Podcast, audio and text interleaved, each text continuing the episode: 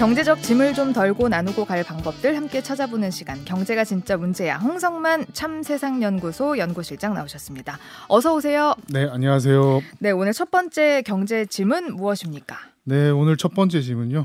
예, 요즘 언론에 많이 나오고 있는 고위험 파생금융 상품 ELS를 네. 다뤄보겠습니다.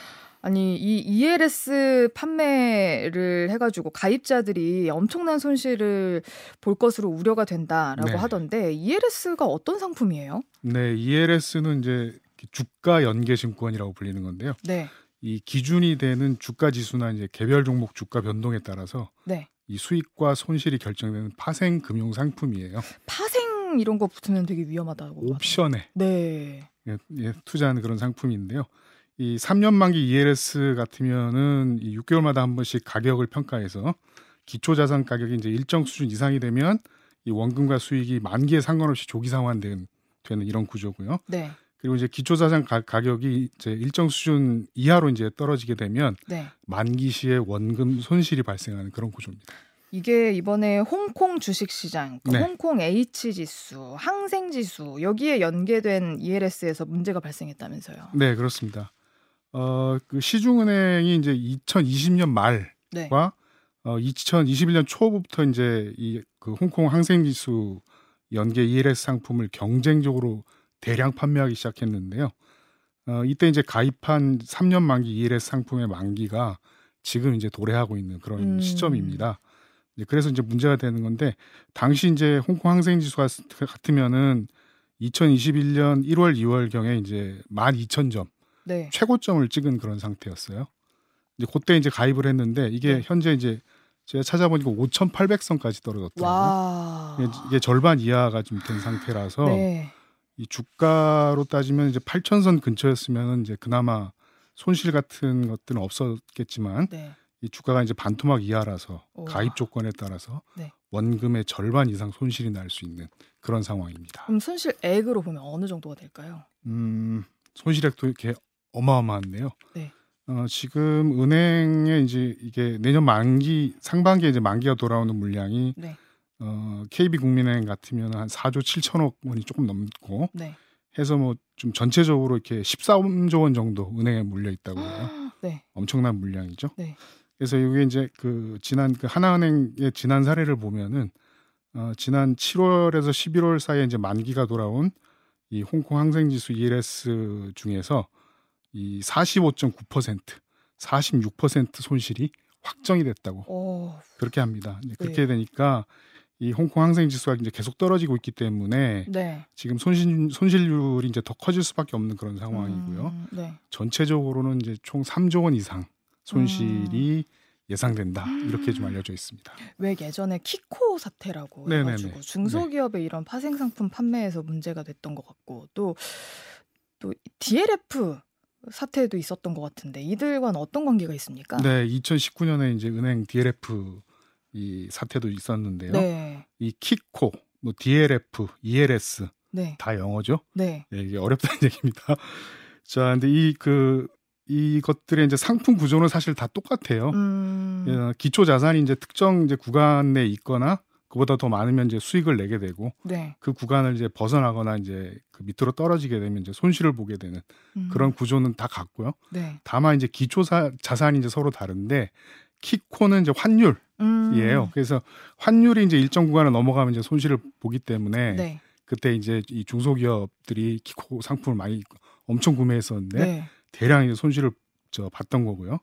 그리고 DLF는 이자율입니다. 금리. 음, 금리 수준으로 이제 이 기초 자산을 삼고 있고요. 네, 그리고 ELS는 이제 홍콩 항생 지수처럼 주가 지수를 기초 자산으로 보고 있는 그런 이제 그런 차이들이 있습니다. 네, 아무튼 뭐 이런 이제 홍콩 항생 지수 연계 ELS 상품도 상품 구조가 사실 매우 복잡한 그런 상황이고 음, 그리고 수익과 손실이 비대칭적인 아주 고위험 상품으로 네, 좀 알려져 있어요. 그래서 손실이 나기 시작하면은 수익보다 몇 배나 더 큰 손실을 낼 수 있는 어, 그런 고위험 네, 파생 금융 상품입니다. 음. 근데 이게 키코 때도 그렇고 DLF 사태 때도 그렇고 은행의 불안전 판매라고 하죠. 왜 네. 고위험 상품인데 은행이 팔 때는 구매자에게 좀 안정 안전하다는 식으로 얘기를 해가지고 뭐 그때 그런 식으로 판매를 해가지고 손해를 끼쳐서 문제가 됐던 것 같은데 이번에도 좀 그런 식인 것 같더라고요. 네네 이번에도 뭐 똑같습니다. 지금 그 이 은행의 불안전 판매 문제가 계속 좀 얘기되고 있는데 네. 특히 이제 이 상품 같으면은 가입자 이 주 가입자층이 이제 노령층이라고 해요. 음, 음. 이그 노령 그 어르신들이 이제 노후 자금을 네. 거기에 이제 넣어주신 그런 경우들이 많아서 이 더 큰 문제가 좀 되고 있는데 네. 어 이제 이분들이 이제 뭐 이 복잡한 상품 구조에 대한 뭐 이해라든가 이 위험 수준에 대한 이해가 사실 하기 쉽지 않은 그런 음, 상황이고요. 네.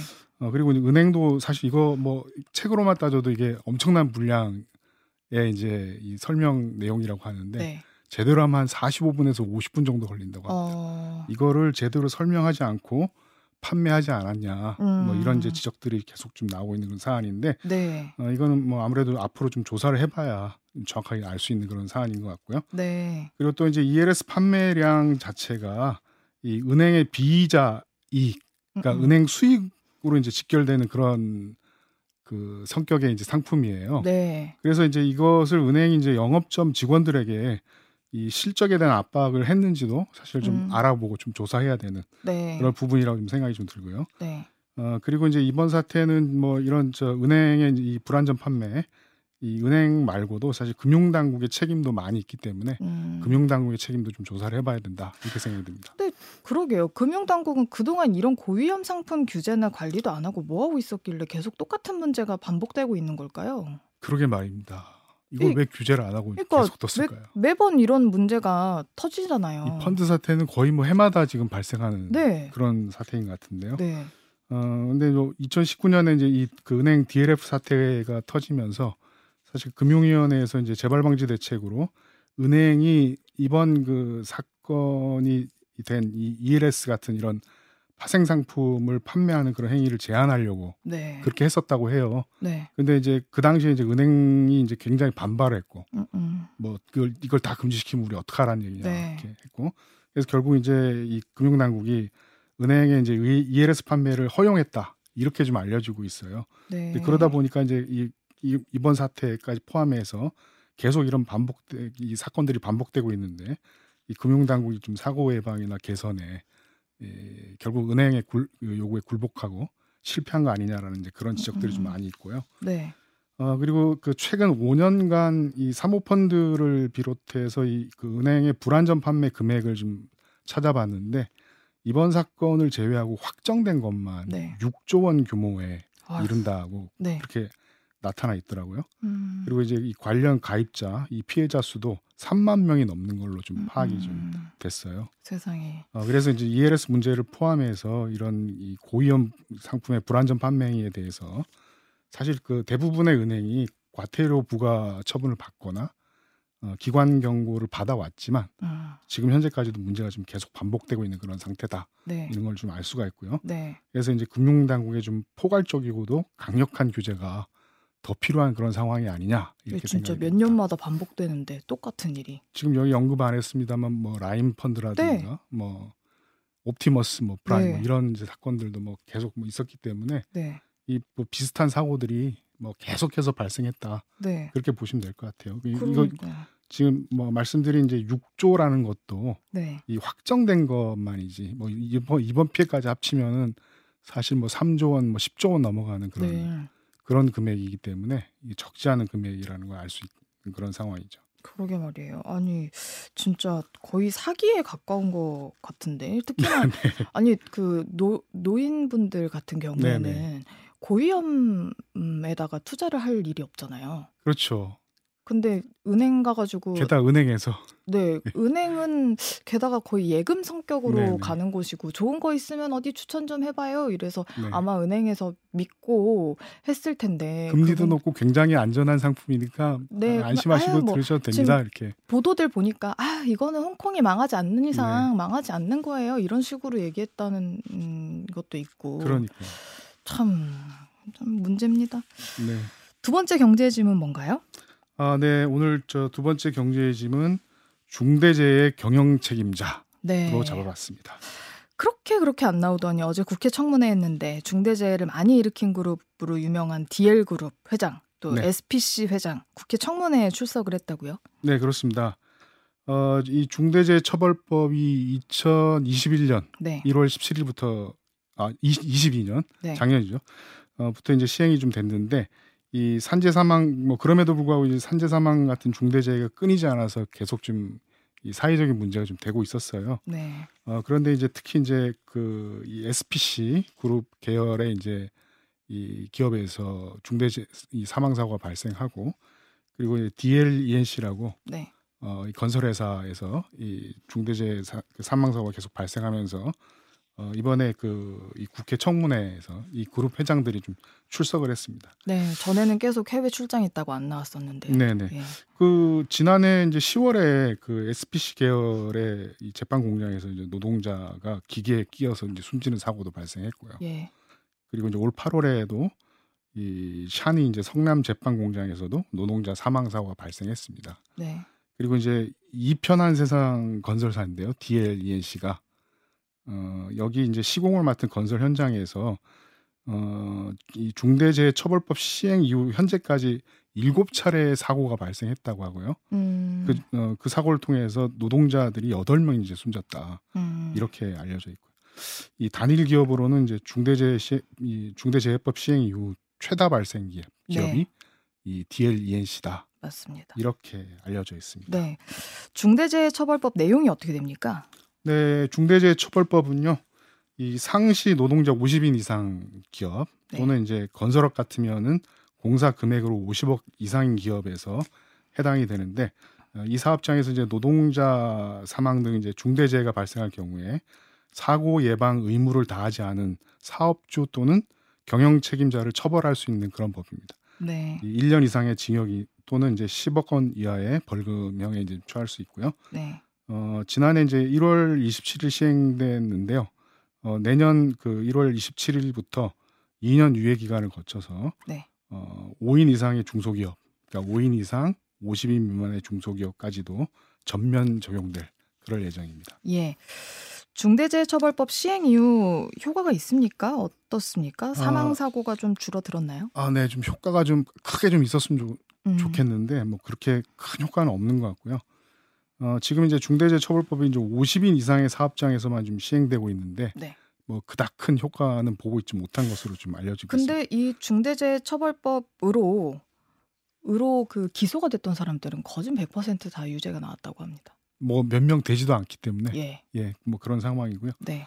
그리고 이제 사고 건수 기준으로 보면은 이제 올 9월 기준으로 해서 어 449건이 발생했는데 네. 뭐 지난해 같은 기간 대비로 한 7% 정도 감소한 음, 음. 이게 뭐뭐 아주 많이 감소했다 이제 이렇게 보기엔 좀 어려운 그런 상황이고요. 게다가 이제 건설업 같으면은 이제 산재 사망자가 오히려 증가했는데요. 음. 지난해 보다 보다 이제 15명 증가한 뭐 97명이 사망했다고 이렇게 알려져 있습니다. 네. 이 이번에 그 주- 국회 이제 출석한 이 저 DLENC 같은 경우 보면은 이게 이제 건설업 종인데요. 어, 산, 이 산업재해가 이 중대재해처벌법 시행 이후에 오히려 더 늘었다고 해요. 이 산재 이제 승인 건수가 법 시행 이제 첫해 아 전해 그 이전이 이제 2021년 같으면은 260건이었는데 네. 시행 첫 해인 지난해에 이제 302건으로 오히려 16.2% 올라 그 늘어났고요. 네. 그 올해는 이제 10월 기준으로 이미 322건이 음. 지금 승인이 돼 있어서 네. 지난해 수준을 넘은 그런 상황입니다. 중대재해처벌법 시행을 했음에도 불구하고 산재 사망이나 중대재해가 잘 줄지 않는 이유가 뭘까요? 그게 뭐 여러 좀뭐 지적들이 있는데 네. 뭐 아무래도 법에 이제 이 허점들이 좀 뭐 많다 이렇게 좀 알려지고 있는데 그게 가장 대표적으로 이 중대재해처벌법상의 이제 재해 예방과 네. 사고 책임을 지는 사업주, 네. 나 경영 책임자 이게 네. 누구인지가 이제 분명하지 않다는 음. 그런 점이고요. 이 점 때문에 이제 기업이 사실상 이제 예방 의무를 제대로 하지 않고 있어서 이게 좀 가장 큰 문제다라고 좀 지적이 좀 되고 있습니다. 그리고 중대재해 처벌법 인터넷에 딱 쳐보잖아요. 네. 로펌이 촤라라락 나옵니다. 아 이거 어떻게 대비를 하느냐? 예. 아, 이게 참 진짜 큰일입니다. 참담합니다. 네. 네. 그래서 이게 지금 그 노동계 같으면은 이제 이게 특히 이제 그룹 계열사인 경우에 이 실질적인 경영 책임자가 계열사 사장으로 좀 되어 있는데 계열사 사장이 아니라 이 최고 경영 책임자, 이 그룹 네. 회장으로 좀 분명히 해야지 음, 이 중대재해를 예방하기 위한 이 기업이 이제 실질적인 노력을 할 수 있는 게 아니냐 이렇게 좀 보고 있어서 어 이 최고 이, 이 경영 책임자를 그룹 회장으로 분명히 좀 해달라 이런 음. 요구들을 하고 있는 그런 상황입니다. 네. 그- 우선 네. 뭐 이렇게 안전사고 같은 거 났을 때 네. 이렇게 구조 요청할 때 사람 딱 지명해서 도와주세요 이렇게 얘기하지 않습니까? 예, 맞습니다. 그건 마찬가지로 음, 이 사고에 대한 책임자나 이 책임 소지를 이렇게 규정을 해야 네. 기업에서도 보다 이 그 안전에 대한 그 예방 의무라든가 그런 책임들을 다하지 않겠냐 그렇게 보는 거죠. 책임질 사람을 요즘에 따로 고용한다지 않습니까? 그 법적 책임질 예, 사람을 맞습니다. 고용하는. 중대재해 사고를 많이 일으킨 DLENC 어떻게 됐습니까? 아 그래서 이게 그 중대재해 사고가 이게 지난해 나고서요. 그, 그 지난 7월에 지난해 7월에 이 DLENC 지금 대표이사가 마창민 대표인데 네. 어, 이 노동부에서 이제 소환해서 조사를 했습니다. 네. 뭐 그럼에도 불구하고 지금 1년이 넘었는데 아직까지도 이 검찰의 사건을 좀 송치하지 못하고 있는 그런 상황인데요. 예. 어, 이 마창민 대표가 이제 DLENC의 대표이사긴 하지만 이 DLENC가 이제 DL그룹 계열사이기 때문에 이 아직도 이제 실질적인 경영 책임자가 누구냐 음. 이거를 지금 특정을 하지 못하고 있는 그 문제 때문에 지금 아직 기소도 못하고 있는 뭐 그런 상황이라고 그렇기 때문에. 그룹 회장이라고 분명히 명시를 해야 된다는 겁니다. 그렇습니다. 예. 그리고 이제 뭐 나머지 이제 중대재해가 발생한 뭐 동국제강이나 이제 SPC도 기업 총수들이 사실은 모두 입건조차 되지 않은 그런 상황이에요. 음, 그러다 보니까 이제 뭐 시민단체나 이 노총에서 이 중대재해처벌법 위반 혐의로 이 회장들을 별도로 지금 고발한 네. 그런 상태입니다. 뭐 그럼에도 음. 불구하고 아직 뭐 조사라든가 그런 것들은 뭐 전혀 이루어지지 않은 상태고요. 네. 그래서 이뭐 이번 청문회 이 국회 청문회에서 이 SPC 그룹 회장과 DL 그룹 회장을 소환해서 네. 어, 청문을 하고 있는 했던 음, 뭐 그런 상황입니다. 네. DL그룹 회장을 경영 책임자로 해서 뭐 이렇게 기업이 산재 예방 의무를 잘 할지 지켜봐야 할 상황인 것 같고 네. 이제 내년이면 이제 얼 며칠 안 남았는데 50여일 뒤인 내년 1월 27일부터 5인 이상 50인 미만 중소기업들에도 이 중대재해처벌법 시행되는 거 맞죠? 네. 지금 계획상으로는 뭐 그런 상황인데요. 유예 안 되는 거 맞죠? 그 5인 이상 이제 중소기업 같으면은 그 지난해 이제 시행될 때 2년간 이제 유예 기간을 기간을 둬서 그 내년 이제 1월 27일부터 이제 뭐 적용 시행되는 게 맞고요. 네. 뭐 그렇게 하기로 돼 있었는데 근데 이제 경영계와 정부에서는 사실 이 법 때문에 지금 업체 사장들이 범법 범법자가 되고 감옥 가게 이제 생겼다고 하면서 이 법을 이제 완화시키거나 아니면 이제 저 중소기업들 같으면은 이 아직 이제 준비가 안 됐다고 해서 시행을 좀 몇 년 정도 더 유예해 달라고 뭐 그렇게 좀 요구하고 있는 그런 아니 상황입니다. 노동자들도 원청이랑 교섭이 안 돼서 일을 못 합니다. 아, 네. 노란봉투법 빨리 통과를 시켜 주셔야 마음 놓고 원청이랑 교섭하면서 일을 하죠. 그건 이미 저 대통령 거부하기로 그러니까요. 아니 네. 이 이건 유예시켜 주고 노란봉투법은 통과 안 시켜 주고 네. 말이 됩니까? 똑같이 뭐, 해줘야지. 예, 뭐 네. 정부의 성격이 좀 사실 드러나는 그런 한 대목이기도 한데요. 뭐 어쨌든 뭐이 추경호 경제부총리 같으면은 뭐 이렇게 얘기했네요. 뭐 이 중소기업의 부담이 매우 클 것으로 예상되는 만큼 어, 국회에서 이제 적용 시기 유예를 위한 법 개정안을 연내에 조속히 처리해 달라 음, 이렇게 좀 주문을 하기도 했고 네. 그런 상황인데 어, 이에 대해서 이제 노동계는 뭐 이 사장이 범법자가 안 되게 하려고 네. 뭐 그러면 이제 노동자 가 계속 죽어나가야 되는 것이냐 음, 뭐 그런 소리 하는 것이냐 지금 이렇게 좀 크게 반발하면서 2년이나 유예 기간을 줬는데 아직도 준비가 부족하다는 건 말이 안 된다.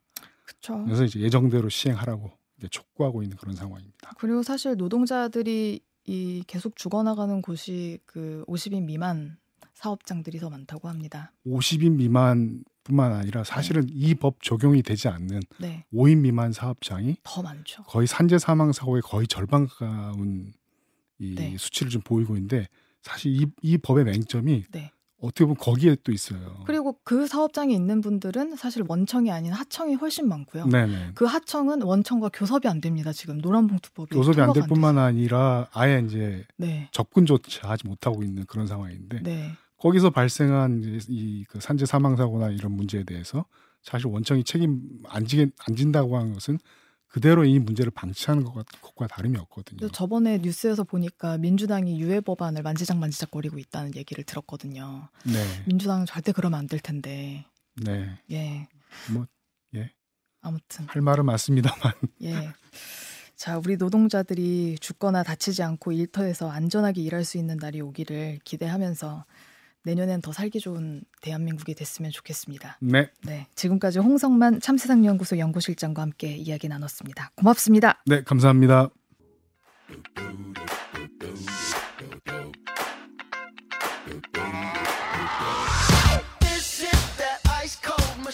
손희정의 문화채집, 손희정 문화평론가 어서 오세요. 네, 안녕하세요. 네, 오늘은 어떤 소식을 채집해 오셨습니까? 네, 오늘은 카르텔 이야기 좀 해볼까 하는데요. 어, 네. 네, 윤석열 정부의 카르텔 사용법부터 녹색 카르텔까지 한번 살펴보겠습니다.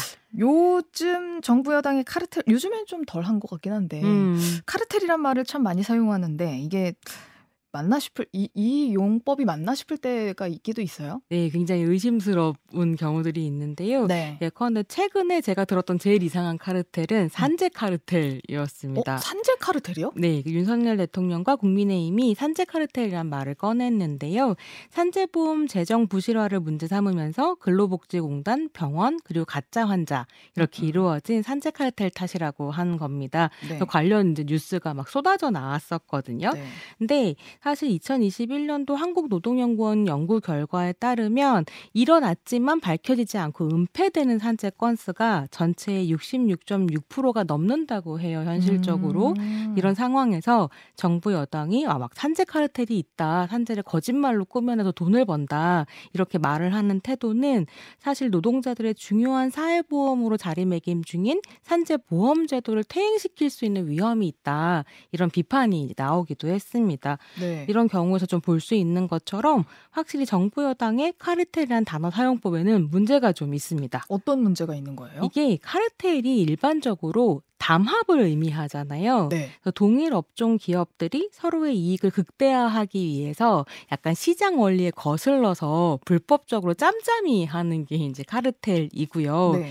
여기에서부터 파생되어서 한국 사회에서 시사용어로 일반적으로 가장 많이 사용하는 의미가 뭐냐면 바로 기득권 카르텔입니다. 음. 그러니까 특권을 가진 계층, 그러니까 특정 계층이나 개인이 자신의 권력, 재산, 뭐 이권 이런 것들 을 지키기 위해서 이제 네트워크를 형성할 때 네. 이걸 카르텔이라고 네. 하는 거죠. 네, 네. 근데 윤석열 정부 같은 경우는 편을 갈라서 그러니까 내 편, 네 편을 가른 다음에 네. 상대방을 카르텔이라고 부르는 걸 굉장히 좋아하거든요. 그래서 음. 노동자들을 이제 카르텔로 묶거나 뭐 이런 식으로 하는 거죠. 네. 근데 실제로 그랬을 때 그 카르텔로 묶이는 대상이 된 이들이 권력을 가지고 있는가라고 하면 음, 음. 그렇지 않습니다.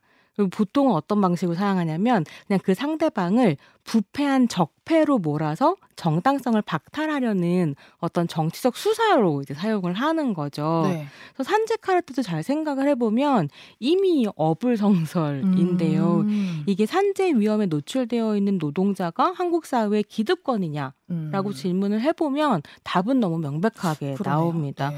그래서 그렇다고 해서 그럼 산재로 사기를 치는 사람이 없냐라고 하면 그건 네. 아니겠죠. 실제로 음. 사기 치는 사람도 있으니까 네, 이런 네. 말들이 나올 텐데요. 네. 만약에 누군가가 산재보험을 이용해서 부당한 이익을 챙기고 있다면 그건 그냥 사기 사건이지 음. 카르텔과는 다른 차원의 이야기라는 거고요. 이때 카르텔이라고 말하는 게 문제는 뭐냐면 산재 카르텔이라고 말하는 순간 이 산재를 누가 신청할 수 있어요.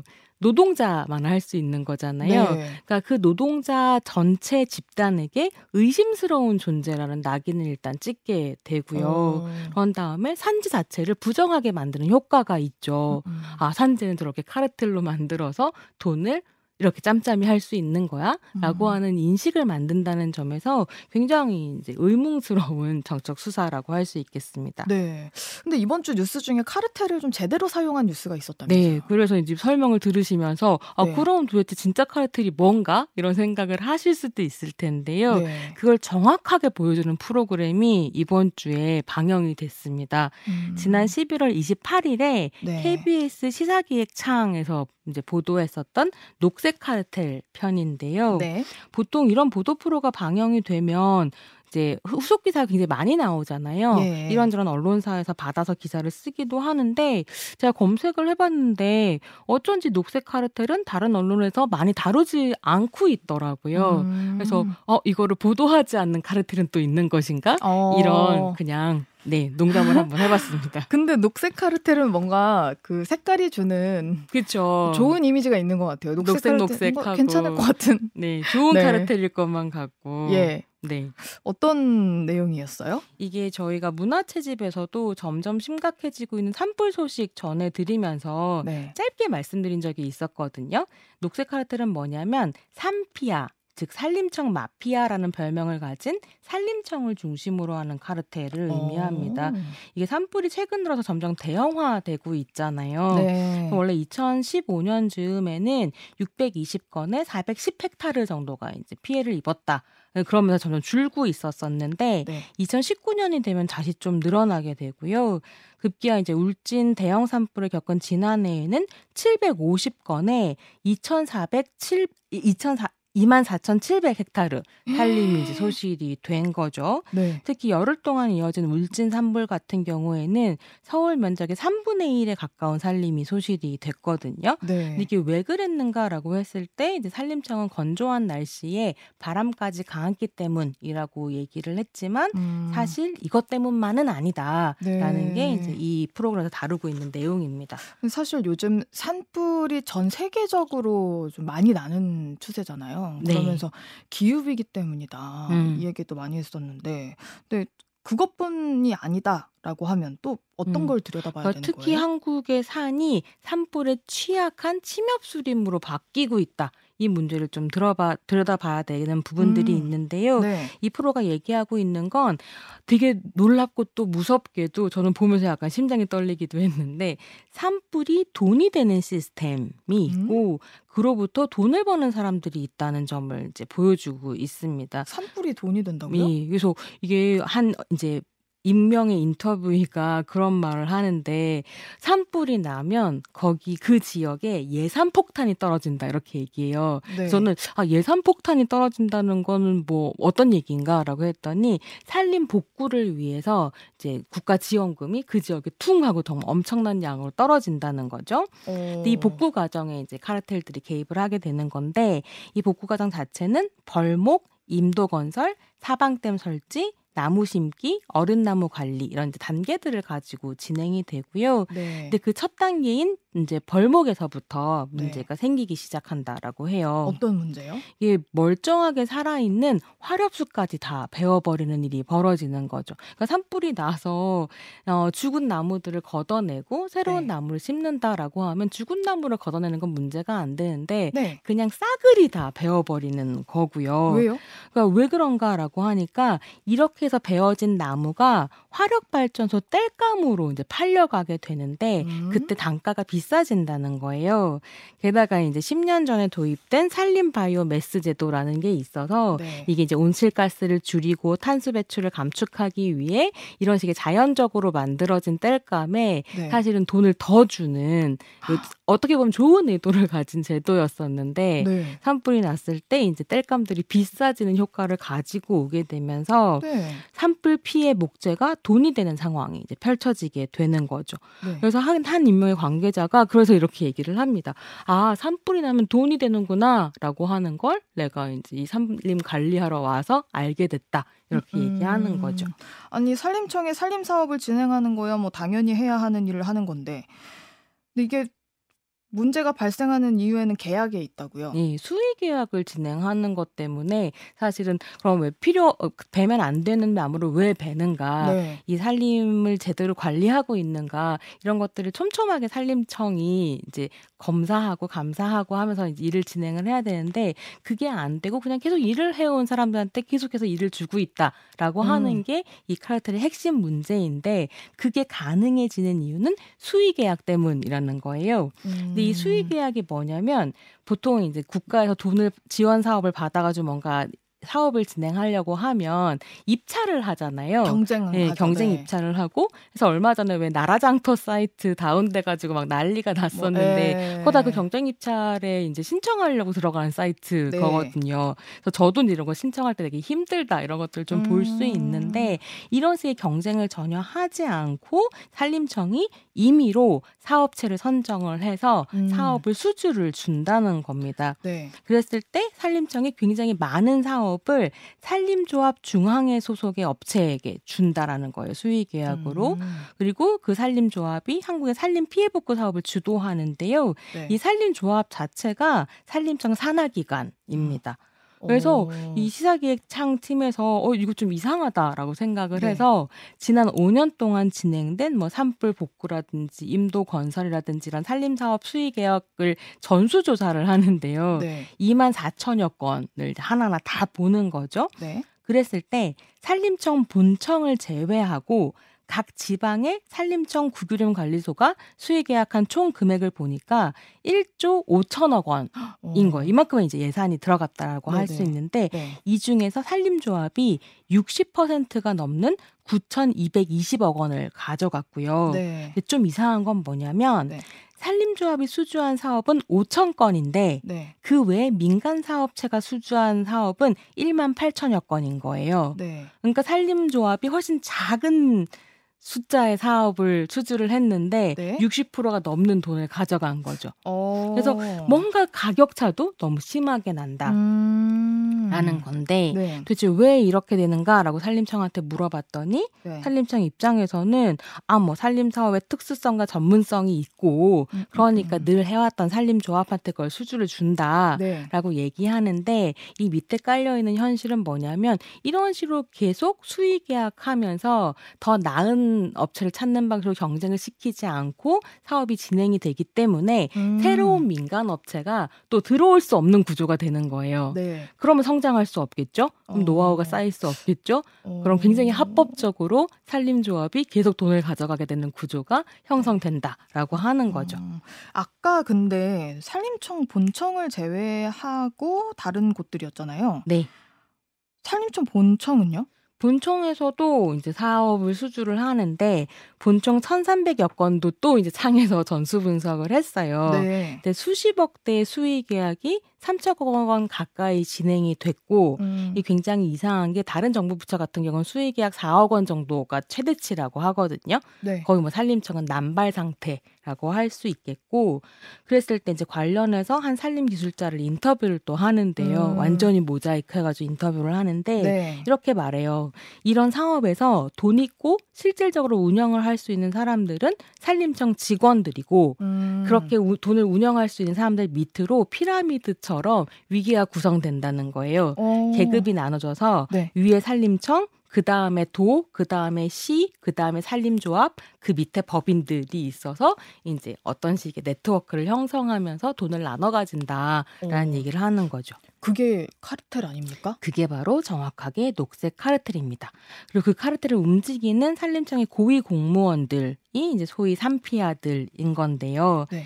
이게 되게 이상한 게 뭐냐면 산림청 전직 고위 직원들이 퇴직을 하잖아요. 네. 그러면 말씀드린 산림조합 중앙회, 산지보전협회, 등산 트레킹 지원센터, 치산기술협회 이런 식의 10개 정도의 산하 기관들이 있어요. 산림청 밑에. 네. 그 산하 기관장으로 가요. 그래서 어, 이 시사기획창에서 내리는 결론은 뭐냐면 산하 기관이 한 11개 정도가 되는데 네. 그 중에 하나가 산림조합이고 그게 1962년에 설립이 된 거예요. 네. 그건 되게 오래됐죠. 네네. 이 산림조합은 산림청 예산의 대부분을 수의계약을 통해 가져가는 형태로 이익을 취하고 있고 네. 그외 10개 그러니까 이제 고위 공무원들이 산림청에서 퇴직하면 기관장으로 가는 그 10개의 산하기관들은 2004년부터 2020년까지 한 15년 정도잖아요. 네. 이 기간에 걸쳐서 거의 1년에 하나씩 새로 생겼다는 거예요. 아니 이게 뉴스가 안 된다고요? 그래서 이게 지금 그 시사기획 창에서 보도를 했고 이 문제는 계속 되게 오래전부터 사실 나왔었던 건데 네. 음, 왜 이상하게 보도가 안 된다는 생각이 제가 드는 거죠. 시사기획창을 보면서 어, 이게 왜 다른 언론에서 더 크게 다루지 않나? 이런 질문을 좀 가지기도 했습니다. 아, 산불이 나고 벌목을 하면 돈이 되는 시스템. 그러고 또 불이 잘 나는 나무를 다시 심고 네. 참 신기하네요. 좀 더 들여다볼 필요가 있겠다 네. 싶고 우리 청취자들께서도 어, 유튜브 채널에서 보실 수 있으니까요. 한번 더 찾아보시면 좋을 것 같습니다. 네, 대통령이 아, 아시면 진노할. 네, 녹색 카르텔 아주 진노하셔야 된다. 네. 이런 생각 들더라고요. 네. 자, 두 번째 소식으로 넘어가 볼까요? 네, 두 번째 소식은 119대 29 이야기입니다. 아, 뭔지 알겠네요. 네. 맥뉴스 시간에서도 나눴었는데 사우디의 오일머니를 제낄 수 없었다는 게 가장 큰 이유라고들 네. 하답니다. 네, 부산 엑스포 유치 실패에 대한 이야기인데요. 네. 저는 좀 이렇게 뭐 정치적인 이야기나 지금 상황 같은 것들은 또 맥뉴스에서 짚었으니까요. 좀 문화적인 이야기를 해보고 싶다는 생각에 준비를 해왔는데 네. 이게 이상하게 되게 수치심이 느껴지더라고요. 음, 숫자가 너무 29다 보니까요. 그래서 돌아보게 됐는데 사실 한국 정부도 그렇고 우리 국민들도 도대체 엑스포가 무엇인가, 왜 엑스포를 유치해야 되는가에 대해서는 제대로 고민할 시간이 없었던 거 아닌가 이런 생각이 음. 좀 들었습니다. 네.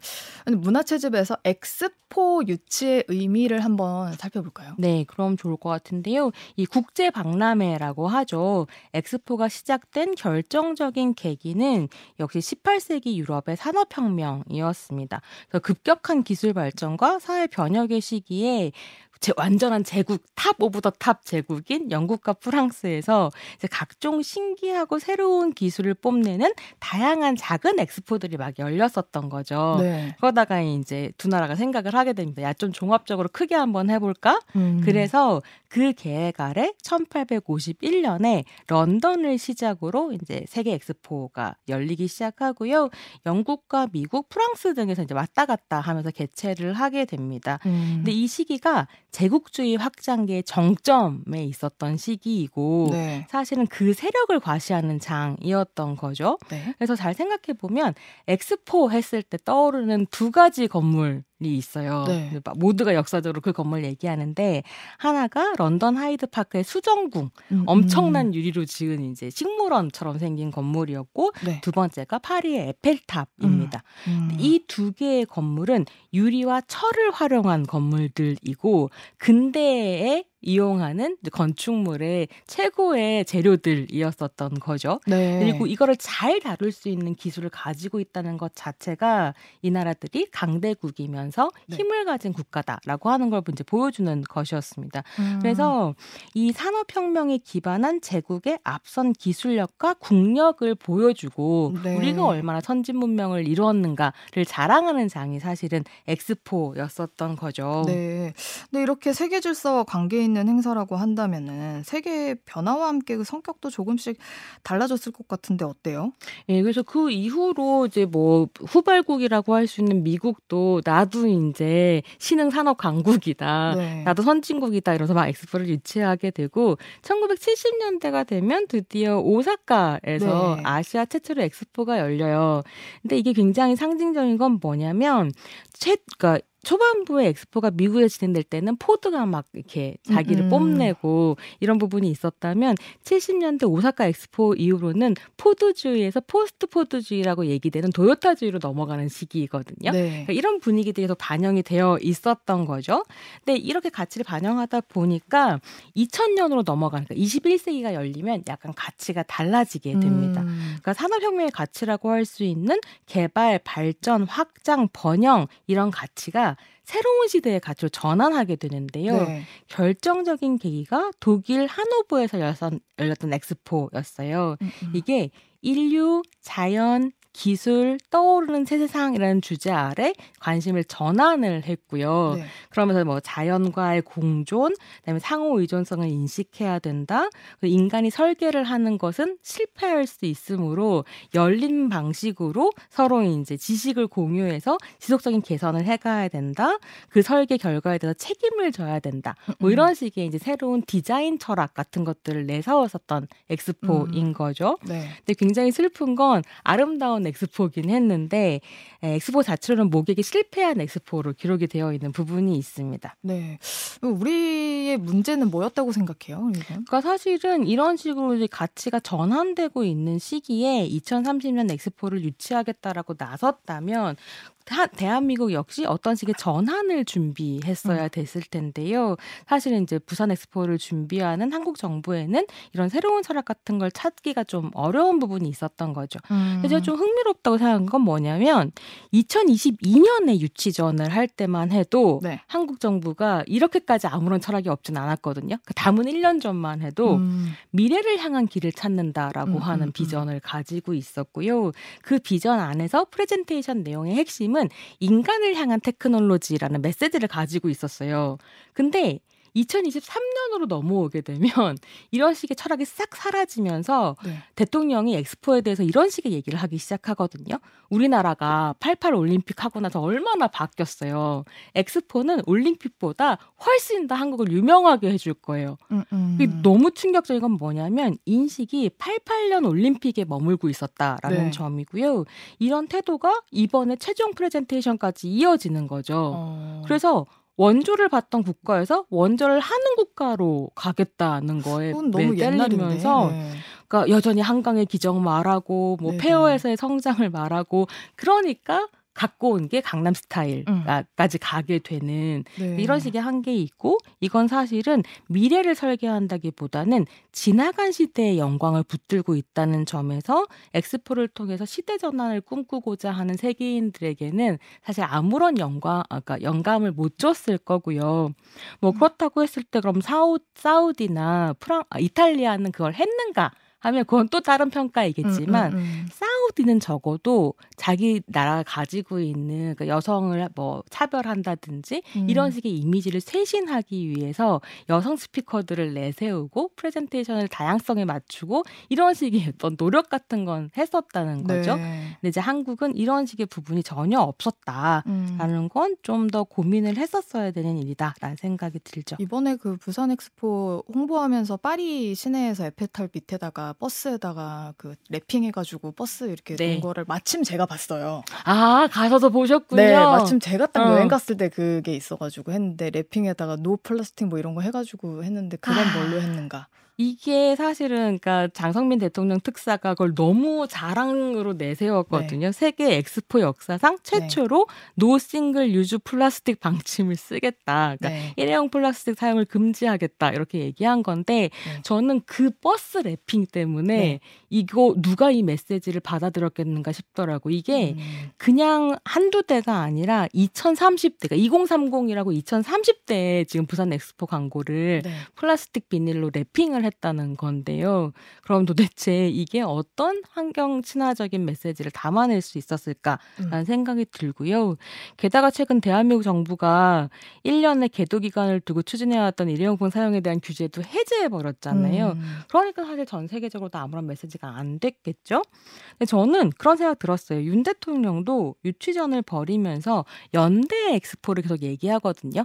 우리 solidarity 얘기했다. 음. 왜 철학이 없다고 얘기하냐. 근데 문제는 뭐냐면 solidarity를 말하고 그러니까 연대를 말하고 있을 때도 윤석열 정부가 펼쳤었던 외교 정치라고 하는 건 여전히 편가르기였을 음. 때그 연대라고 하는 말이 어떤 의미를 메시지를 세계에 줄 수 있었겠냐.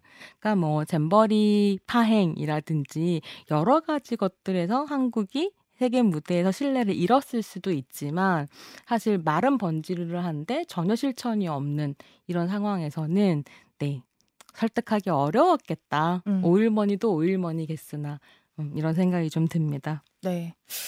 그래요. 자, 지금까지 손희정 평론가와 함께 이야기 나눠봤습니다. 고맙습니다. 네, 감사합니다.